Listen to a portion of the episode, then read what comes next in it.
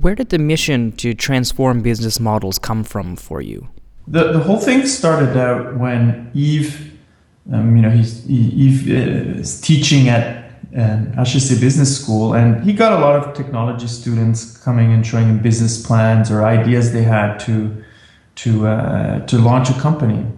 And he didn't feel like the business plan approach was the right way to do it.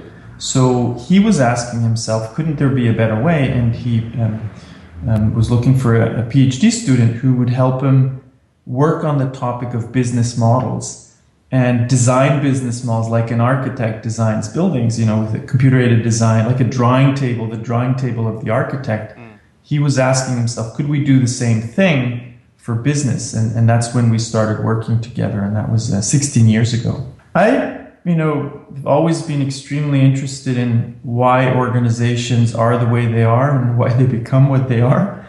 And this was an opportunity to go dive deep into understanding what's a business.